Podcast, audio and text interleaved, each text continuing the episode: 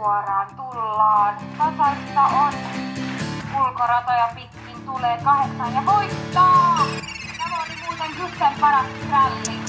Pelattu 0,9%. Pam, pam, pam, pam, pam.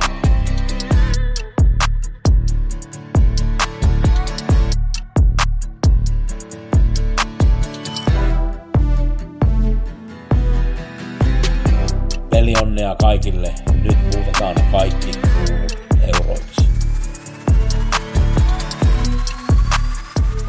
Gusse ja viikkopodi maanantaina aamupäivä. Käydään läpitte vähän viime viikkoa. Katsotaan tää viikko ja minkälainen viikon paketti mulla on. Keskiviikkona 86 Norjassa, Bierkessä ja Suulvallassa.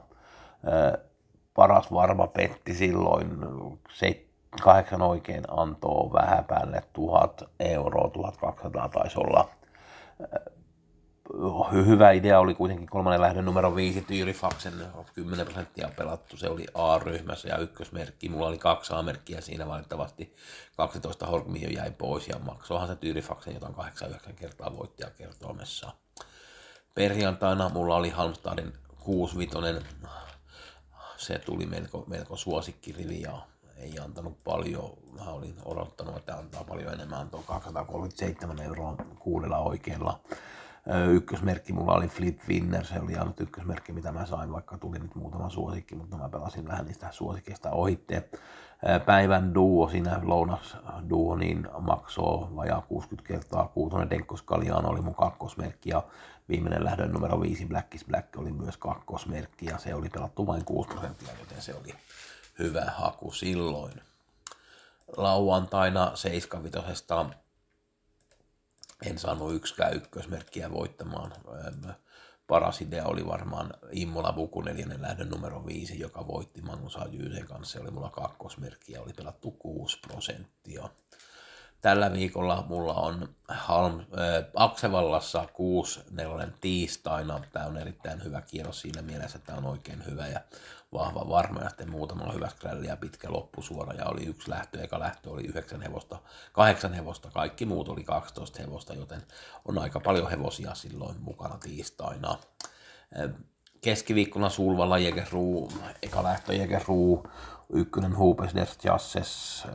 4 Full Guard Dream on noussut suureksi suosikiksi, pelattu yli 70%, Aetos Kronos kohtaa nyt pikkasen helpomman vastuksen. Ja Sevilla numero 9 siinä, että se nyt Aetos Kronos on odotettu jo kauan, mutta hevonen ei ole oikein toiminut, mutta nyt on kyllä suht koht helppo vastus. No onhan tämä Full Guard Dreamkin aika hyvä, mutta se on aika paljon pelattu ja oli muutenkin keskiviikkona ja paljon semmoisia hyviä hevosia ja paljon semmoisia skrälliä, mitä voi saada voittamaan, niin se voi 86 maksaa kyllä aika hyvin silloin. Lauantaina on sitäkin parempi kierros. Barry Soakersissa on yksi lähtö, missä on 15 hevosta, se on 4. lähdön tammalähtö ja kaikki muissa lähdöissä on 12 hevosta. Kylmäverislähtö on erittäin mielenkiintoinen. Mä tykkään psyykata näitä kylmäverislähtöjä, mutta tää on kyllä tosi haastava.